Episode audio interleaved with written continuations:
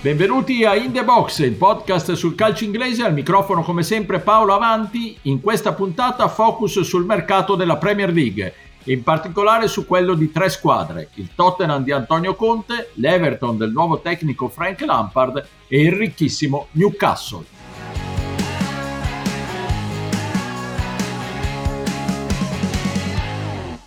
Yeah, it is the eve of deadline day. Liverpool have signed winger Luis Diaz from Porto for an initial 37 million pounds plus potential add-ons of 12 million.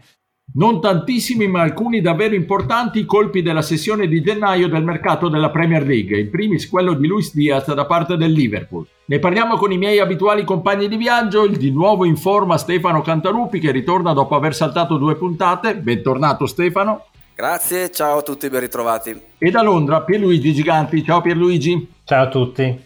Allora, prima di puntare i riflettori sulle tre squadre di cui ci occuperemo in questa puntata, facciamo una rapida carrellata sugli acquisti più importanti fatti in Premier League. Abbiamo detto di Diaz al Liverpool, bel colpo anche del City con Julian Alvarez, bella mossa anche dell'Arsenal con la partenza di Aubameyang, che a mio avviso vale come un grande acquisto, Aston Villa scatenato con Coutinho, Olsen, Chambers e Digne. C'è la scommessa Eriksen al Brentford e allargando il discorso alla Scozia, un'altra scommessa è sicuramente quella dell'arrivo di Ramsey ai Rangers. E poi Stefano, scendendo di categoria, c'è pure un 39enne che ha trovato squadra, giusto?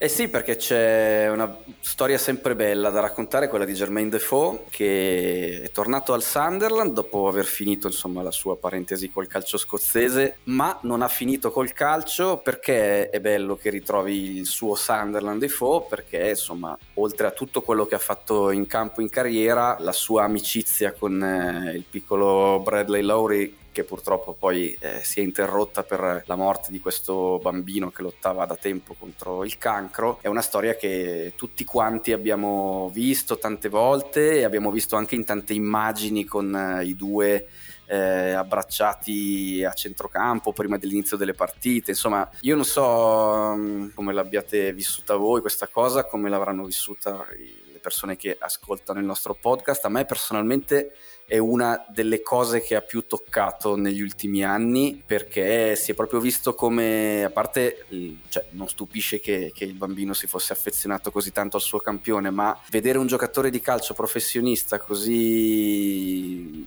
completamente, come dire, commosso, così com- completamente amico di, di, di questo bambino negli occhi gli si vedeva sempre questa voglia di fare qualcosa di più, ma che purtroppo nessuno poteva, poteva, fare. Ecco, è una cosa particolarmente bella. E chissà, adesso non voglio abusare con le solite frasi lo guarda da lassù, eccetera, eccetera, però è molto significativo ecco, che, che oggi Difo indossi quella maglia e speriamo insomma che, che possa godersi questo finale di carriera pensando di segnare anche per il suo amichetto che comunque da qualche parte c'è sempre. Archiviata questa storia davvero bella che riguarda il bomber che è stato anche ex Tottenham, parliamo ora proprio degli Spurs. What's going on, people? We are Tottenham TV, and we have got some more confirmed deals to bring to you on this transfer deadline day. A double signing to Tottenham. It's no secret who they are. It's Dejan Kulusevski and Rodrigo Bentancur.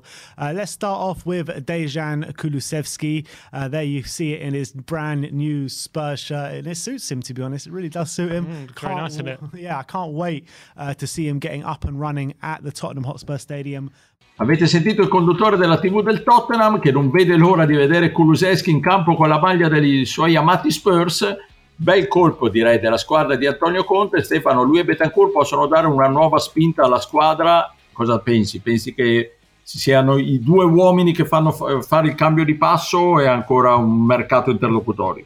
No, non è interlocutorio, va capito il tipo di impatto che possono avere. Io sono tra quelli convinti che tutto sommato la Juve non si sia banalmente privata di due riserve per decine di milioni, come dice qualcuno. La Juve ovviamente era obbligata a fare mercato in uscita, visti gli acquisti che ha fatto e soprattutto quello di Vlaovic. Però sia Bentancur che Kuluseschi sono due giocatori. Bentancur è uno che alla Juve ha dato parecchio, ha dimostrato parecchio almeno fino alla prima metà del campionato con Sarri, poi dopo è calato di rendimento, male con Pirlo e secondo me si stava un po' ritrovando in questa stagione invece con Allegri. Kuluseschi è un grande enigma, tra l'altro apro una piccola parentesi, siamo stati buoni profeti qui o almeno lo sono stati i nostri amici di Soccerment che ogni tanto ci danno delle chicche statistiche perché ricorderete forse che in una puntata precedente era stato individuato da loro qual era il club perfetto per Kuluseschi e con tutta una serie di parametri, eh, veniva fuori che il Tottenham era la squadra perfetta per, per, esaltare le sue caratteristiche. Va detto che forse non c'era ancora l'impronta di Conte in quel Tottenham lì, ma sono abbastanza sicuro che Conte,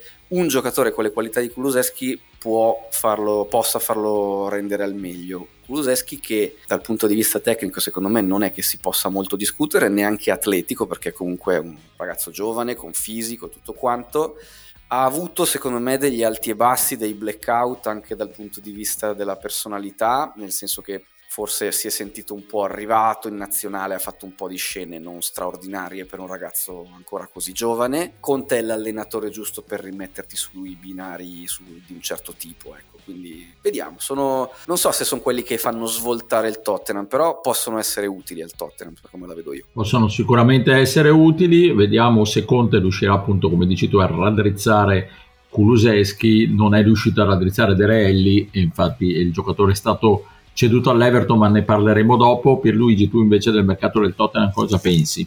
Ah, ho molti dubbi, nel senso che per due motivi. Uno è perché se consideriamo quello che è arrivato e quello che è partito, non sono sicuro che ci sia stato un miglioramento. E non dimentichiamo che sia da un punto di vista di qualità e di quantità sono andati via non eh, giocatori da niente, eh, perché è andato via Ndombele, è andato via Lo Celso, è andato via Delle Alli, è andato via Hill. Quindi 4 contro 2 e qualità contro qualità non sono certissimo che i neo arrivati siano meglio di, meglio di quelli che sono andati via.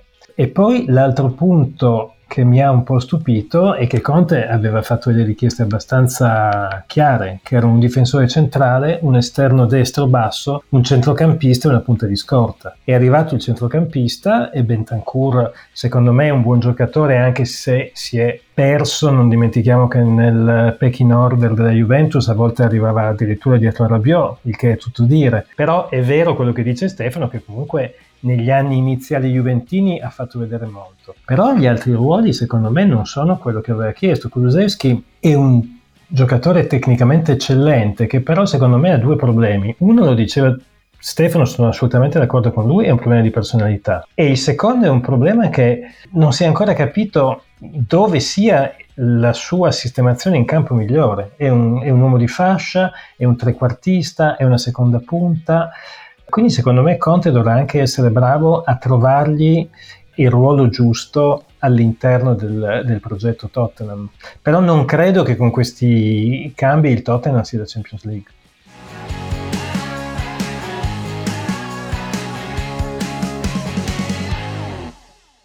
Frank, first of all, your reaction to becoming the new manager of Everton Football Club? Uh, very excited. Um, it's a huge honour for me. To, to represent and, uh, and manage a club with a tradition the size of Everton Football Club. Um, I can't wait to get started. Um, I always had uh, a great feeling whenever I played against Everton as a player, playing at Goodison, felt the atmosphere, felt the passion of the fans, and um, yeah, very hungry to get started. Queste le prime parole di Frank Lampard come tecnico dell'Everton. Esonerato Benitez, la scelta dell'ex bandiera del Chelsea può essere quella del rilancio sia del club che della carriera dell'allenatore. Stefano, cosa ne pensi? Sono curioso di vedere come ripartirà, insomma Lampard è uno di quelli secondo me più scottati dalla sua prima esperienza in Premier League perché ha allenato subito il suo team del cuore, il Chelsea, e perché quando poi il Chelsea ha deciso di interrompere il rapporto con lui è arrivato uno che ha vinto la Champions League, quindi non è proprio cioè, il massimo, ecco, poi sarà stato sicuramente contento per la vittoria della Champions del Chelsea, però quando quello che arriva dopo di te conquista una cosa così importante, eh, tu per la luce riflessa diciamo non sei proprio nell'angolo più luminoso, sembri quello che non riusciva a far rendere rendere al meglio una squadra che aveva invece le potenzialità di arrivare in Europa a fare quello che ha fatto. Il problema di Lampard al Chelsea a un certo punto è sembrato soprattutto difensivo, nel senso che proprio non riusciva a trovare solidità. La sua squadra, i suoi blues, io credo che ha bisogno di trovarla subito ecco, nel, nell'Everton. Abbiamo accennato a delle Alli prima, è un'altra bella scommessa e tra l'altro è, è, è interessante perché a inizio carriera delle Alli e Lampard hanno avuto uno, tipo un milione di accostamenti uno con l'altro e si parlava molto di Dele Alli per il fatto che segnasse commedie lampardesche senza tirare punizioni e rigori che tirava Lampard, no? Ora se lo ritrova lì da ritrovare per il resto l'Everton ha sostanzialmente investito sui terzini. Era una squadra già con parecchie pecche che il nostro Fabrizio Salvio più volte ha evidenziato suo, eh, nei suoi dolori ecco venendo qui a parlare in questo podcast. E bello però vedere sia lui che Gerrard in squadre di medio livello in Premier League medio livello ma con grande storia. Non lo so secondo me per entrambi adesso arrivano i mesi in cui si comincia a capire veramente che tipo di allenatori sono perché hanno già fatto l'esperienza, la gavetta, le soddisfazioni e qualche delusione per arrivare a essere maturi. Pierluigi, la mia grande curiosità è delle Alli. Eh, delle Alli con Mourinho, con Conte è andato male, non si è più ripreso dopo i fasti di, di inizio carriera, problemi probabilmente più caratteriali che altro, forse con un tecnico inglese e del carisma di Lampard eh, non che Conte e Mourinho non abbiano carisma ovviamente, ma magari un po' più in sintonia vista l'età, visto appunto il fatto di essere inglese, forse è il momento del rilancio di questo giocatore e se non avviene il rilancio adesso con l'Everton probabilmente non avverrà mai più, cosa ne pensi? Sì Paolo, fammi dire solo un pensiero su, su Lampard e poi passiamo a delle ali. Su Lampard è vero sacrosanto il fatto che lui ha lasciato quando era nono e poi è arrivato tu che ha vinto la Champions League, però credo che non sia neanche giusto giudicare Lampard esclusivamente alla fine, perché non dimentichiamo che comunque lui con il Derby County è arrivato alla finale dei playoff ed era un Derby County che iniziava a mostrare alcune delle crepe che adesso sono diventate voragini. E poi nel primo anno al timone dei Blues gli hanno tolto Hazard che era il migliore giocatore degli, degli ultimi sette anni. Non ha potuto far mercato e comunque in quella stagione è riuscito a consacrare e lanciare giocatori del calibro di Mount, di James e di Abraham facendo un campionato eccellente. È vero che poi si è perso e quindi l'Everton è, una, è, un banco di prova bello, difficile, perché comunque i Toffeemen sono in una posizione in cui non c'è da scherzare. Per quel che riguarda Dele Alli, senza dubbio aveva bisogno di cambiare aria. Secondo me è chiaro che ormai la sua avventura al Tottenham era terminata e secondo me ha fatto bene, peraltro è arrivato con una modalità molto strana perché è arrivato a 0 milioni di sterline che diventeranno mi sembra 10 nel caso in cui faccia 20 presenze, poi 30 nel caso ci siano degli altri add-ons. Però insomma al di là dell'aspetto finanziario è chiaro che ehm, il fatto di essere allenato da un giocatore che forse può capire meglio di qualunque altro allenatore quali siano le necessità e quali siano le aree su cui Alli deve investire per, per migliorare e per ritrovarsi, questo credo che sia un eh, punto molto importante che aiuterà il giocatore. Devo dire che mi ha un po' stupito il fatto che assieme ad Alli sia arrivato anche Van de Beek, perché i due è, vero che con certi escamotage possono giocare insieme, ma insomma un pochino mi sembra che si, si pestino i piedi, per cui questo mi ha stupito e sarà interessante capire come eh, Lampard vorrà schierarlo, che sistema vorrà mettere in campo, se giocherà con un'unica punta e magari Ali e Van de Beek saranno una sorta di trequartisti aggiunti, giocherà con, senza, senza ali di ruolo. Non lo so, è da vedere, lo vedremo a partire da, dalla prossima settimana, però io credo che mm, sarebbe bello per l'Inghilterra rivedere un, delle ali di 4-5 anni fa. Ecco, e chiudo questo capitolo sull'Everton dando un attimo la palla a Stefano Van de Beek, un bilancio ovviamente negativo, com'è possibile che un giocatore così non abbia funzionato al Manchester United, Stefano? Ma allora, non è un argomento semplicissimo Van de Beek secondo me, perché allora è del tutto evidente che se Van de Beek fosse rimasto sempre in panchina in una squadra che era un misto tra il Bayern di questi anni e il Barcellona di Guardiola, eh, allora uno magari lo capisce, no? Invece, devo dire, nel Manchester United si sono alternati giocatori o tecnicamente non all'altezza del Manchester United in alcuni ruoli, pure in stato confusionale o con la testa altrove o almeno quantomeno, mettiamola così, poco, come dire, convinti di quello che era la proposta tattica di, di Solskjaer. Van de Beek però è un giocatore particolare, nel senso che nell'Ajax aveva una sua funzione, conosceva a memoria determinati meccanismi e faceva parte di una macchina che giocava un calcio straordinario. Da solo è un giocatore che nei movimenti tende a incartarsi abbastanza. Poi ha la visione del lancio, ha la, la, l'idea, diciamo, della giocata eh, in anticipo per, per, servire il compagno, lo ha fatto un po' di volte, no? quando è entrato dalla panchina ha fatto spesso quei 5-10 minuti buoni che tu davanti alla tv dicevi ma perché non entrava prima? Perché è possibile che non poteva avere qualcosa più di questi 10-15 minuti di utilizzo? Però non è da solo, spesso e volentieri, un giocatore funzionale a come si muove la squadra, finisce spesso negli imbuti e fa fatica ogni tanto a creare qualche cosa, come dire, di organico rispetto alla squadra con cui gioca.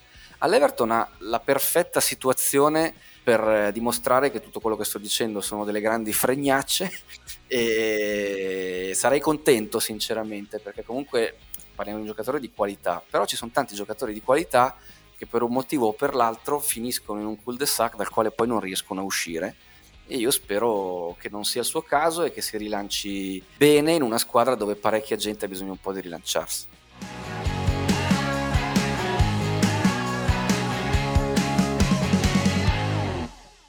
I suppose the first question I want to ask you, and I think a lot of people are asking, um, why swap the last 16 of the Champions League for a relegation battle with, with Newcastle?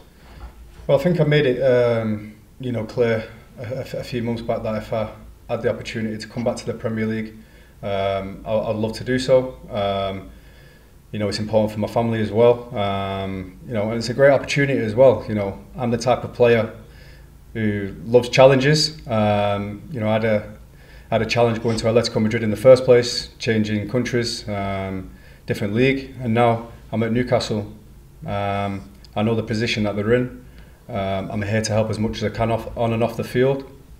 Um, you know, I have a great relationship with the manager, as everybody knows. I've worked with them uh, with the manager before, and I'm, I'm the type of player who who challenge who loves challenges, and this is certainly a challenge for me and one that I'm excited about.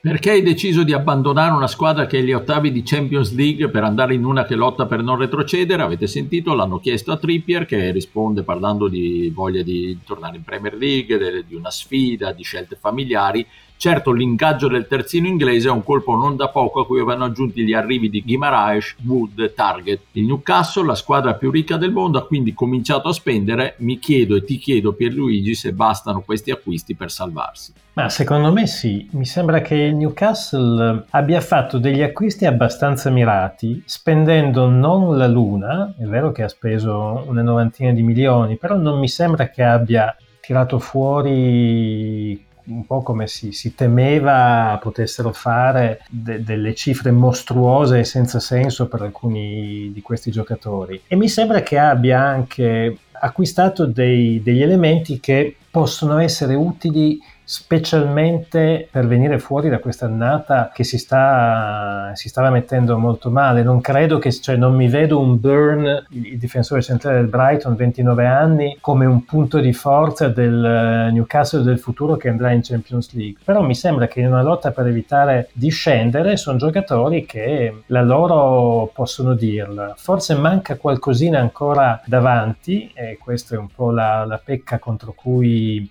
Howe dovrà riuscire riuscire mm, a lottare anche perché Callum Wilson è infortunato, però in particolare il colpo di Bruno Guimaraes mi sembra un signor colpo. Bruno Guimaraes è uno dei, degli up and coming eh, centrocampisti che, che, stavano giocando in Europa, secondo me uno che comunque sta giocando, sta entrando nella nazionale brasiliana, è ancora giovane, sicuramente lui invece è un giocatore che potrebbe diventare una pedina importante nel Newcastle del futuro. Però a mio avviso, anche considerando la pochezza di Watford, Norwich e Burnley, io penso che il Newcastle abbia i mezzi per salvarsi. Già secondo me li aveva prima di questa finestra di mercato, a maggior ragione adesso. Stefano, condividi l'ottimismo di Piero? Ma adesso un po' di più, nel senso che già l'ultima volta che mm, ho parlato in questo podcast c'eravamo un po' divisi tra ottimisti e pessimisti sulla salvezza del Newcastle. Dopo questo mercato sono anch'io un po' più ottimista. Poi tra l'altro nel frattempo è successo a Watford il patatrack e quindi c'è un'altra squadra che viene, cioè già non era una situazione tranquilla, però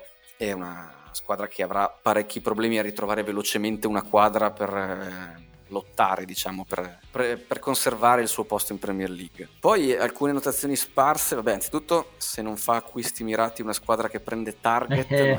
non so che, eh, vabbè, chi chiuderei qui il podcast con questa battuta. ecco, e con questo non ci vedremo, non ci sentiremo mai più.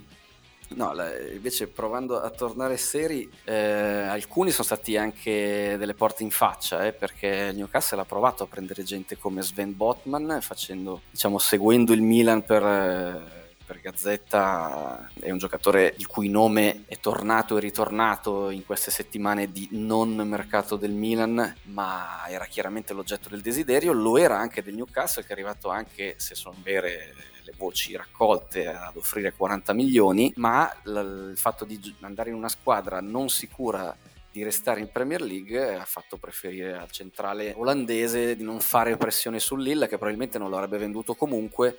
Però insomma voglio vedere se Newcastle fosse stato quinto in classifica e si presentavano con 40 milioni se poi Botman non avrebbe cominciato a spingere per una cessione. Ecco quindi diciamo è stato un mercato condizionato anche da chi non se l'è sentita di prendere questo treno nella situazione in cui è e magari invece l'avrebbe preso con un Newcastle un pochino più solido. Per il resto secondo me ha fatto gli acquisti buoni per salvarsi, Trippier insomma un giocatore di esperienza, Guimaraes lo seguiva a mezza Europa, quindi con Wood che è anche un po' un centravanti vecchia maniera, non lo so, io adesso li vedo messi abbastanza bene, hanno un buon allenatore, c'è quello che serve, ecco, se, se non riuscissero a portare a casa una salvezza quest'anno veramente avrebbe del clamoroso visto tutto considerato. Sì, infatti, infatti. Molto dipenderà anche da Au, che è un ottimo allenatore, secondo me. Con lui alla guida il Newcastle ha sicuramente molte chance in più che se ci fosse qualche altro allenatore. Bene, staremo a vedere, seguiremo con interesse il campionato del Newcastle. Adesso chiudiamo qui questa puntata dandovi appuntamento alla prossima settimana. Un grazie a Stefano Cantalupi. Ciao Stefano, nonostante la battuta. Ciao.